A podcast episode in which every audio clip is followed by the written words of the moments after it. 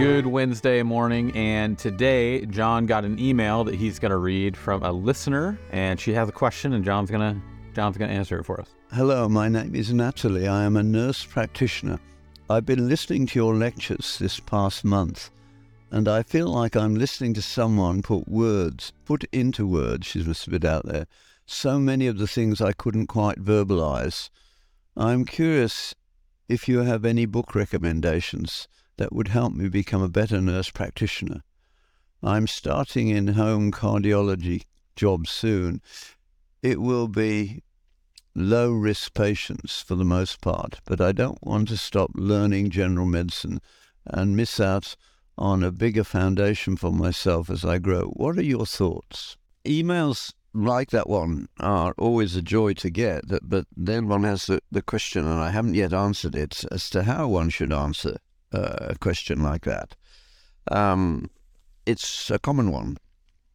Uh, fortunately for me, I have one easy way in that I have a, a granddaughter who uh, came, grew up in Malawi, came to Canada to do nursing. And after a year of nursing, she said, I have to take a year off and come and do the Augustine course because I thought I knew how to talk about my faith in the university, but I, I don't, uh, and you do.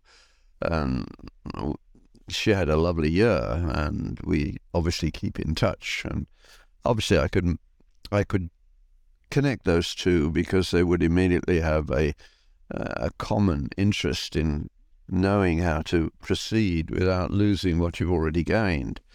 Um, so um, I haven't yet decided what I would would say, but when I talk to medical students, uh, and I'm not sure how far along they are in the uh, the story of faith, uh, I will uh, almost invariably begin with uh, what I say the four key insights that uh, Hippocrates had.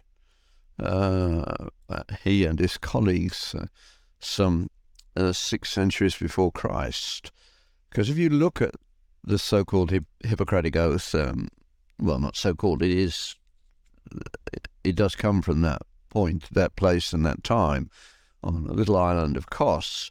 But you, you can look at it in a modern way, uh, in terms of what's there that the modern world doesn't hear? Uh, this was a gift to me because I went to graduation uh, because I was bullied into going because some students who'd been in my Bible study group wanted me to meet their, their parents. So I went along and I didn't have a program. So when it came to the Hippocratic Oath, I thought, no way. And the end, end result was a, was a talk. But so the four key ideas that one needs to get into the head of Christians, medical students, uh, that they can hold on to throughout their course, and nurses too, and anybody who's involved in patient care. The first thing that Hippocrates said was, I will not teach the art of medicine to anyone who has not taken this oath.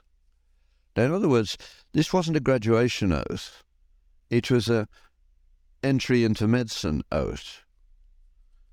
Because he, he, he understand, understands completely that without transcendence, medicine is not going to work is not going to improve from where it was at that time. Um, uh, doctors or people, herbalists and the like, have always existed and they always tended to become expert in poisons as well as in therapy. So, throughout the history of uh, that kind of activity, there is a poisoning strand. And so when you went to the doctor, you must always worry whether someone else might not have paid more for your death than you've paid for your life. And come to think of it, there's no reason why you shouldn't take both fees. It's a frightening situation. Now, they had very little in the way of therapy. So Hippocrates and his colleagues were asking the question, what can we do to improve medicine? And they realized that trust is therapeutic. I mean, up until the 1860s, the only thing that you got from the doctor was his professional uh, account of what what you're going through and whether it was mortal or not. You had to trust him. Well, that trust goes back to Hippocrates. So he says, I bow by Apollo, Hygieia, Panacea, Asclepius, and all the gods and goddesses. Now, Christians, when they were more sophisticated than they are now, actually took that oath for many hundreds of years. Not because they believed in those gods and goddesses, that was simply to honor the people who had the ins- insight. The oath was valid because they took the oath to the God they believed in. And that's what made the difference over time. But they wanted to honor the people who'd first given us the insight. Now we're not capable of such sophisticated uh, analysis, shall I say. So, uh, the easy way to make the point is very simple. If your doctor says, I'm just a reductionistic scientist, when we're dead, we're finished. If your doctor's like that, he doesn't believe in any consequences from this life to the afterlife, are you going to trust him more or less than a doctor who does believe he will be just judged after death? And that's a no brainer. You need your doctor to fear outcomes if they're unethical because he knows he's going to face judgment. Now, that doesn't even occur to the people who are in charge of medical education now. You'll never hear a discussion of that in the modern world It needs to happen, but it won't. Only in a few uh, special arenas. So that was number one. Number two, uh, to introduce these naive young Alabama students, uh, is that the idea, uh, how best to put it for the modern world, that what you do in medicine is not primarily technical or scientific. It is, in fact, primarily moral. Because every patient comes to the doctor. They do not have to take your advice. So the issue at stake is how am I going to help them to decide what they ought to do? And ought is not a word that's derivable from physical facts. What you ought to do depends upon what your moral understanding of the world is. So way back there, uh, nearly 3,000 years ago, getting on towards it, smart doctors realized that medicine was a moral activity. Now most of them would deny it. But they were right and we're wrong. Now, the key test for them was they said, look, the really worrying thing for patients is getting killed by the doctor, so we will make the public promise that under no circumstances will we kill patients. It's not our job. We will not provide an abortive remedy. We will not even counsel suicide because bigger things are at stake. But of course, our modern liberal world doesn't even see what's at stake. At the very least, there should have been one group of people who are not allowed to kill patients and one lot of, a group of people not allowed to do abortions, doctors. Because it undermines something very precious. And you can be taught to kill somebody with an IV or to do an abortion in, in a maximum of six weeks. You do not need to go to medical school for six years. So we should have, in the legislation, it should have been a no brainer that doctors must not do this. I would suggest lawyers and politicians.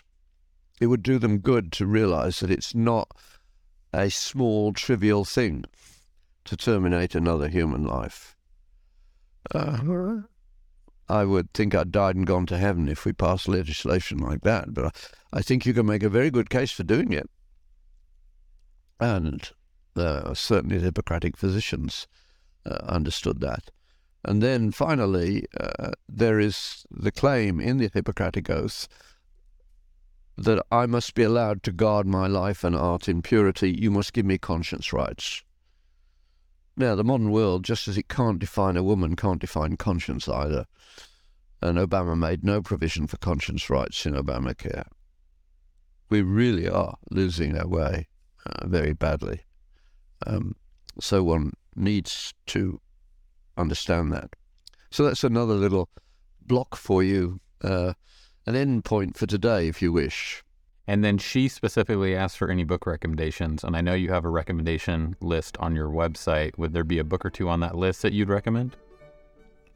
I've got to think a bit more about that in terms of I, I'm realizing because reading has been so neglected, uh, I tend to jump in too far upstream. I need some more straightforward introductory bits. So uh, the way I'm going to do that, I'm going to suggest she reads a chapter and then gets back to me and see how that goes. Thank you, Dr. John, and thank you guys all for listening. If you have a question that you want Dr. John to answer for you, you can write that at www.johnpatrick.ca forward slash ask, or you can find that link in the description below. Thank you guys so much, and we'll see you next week.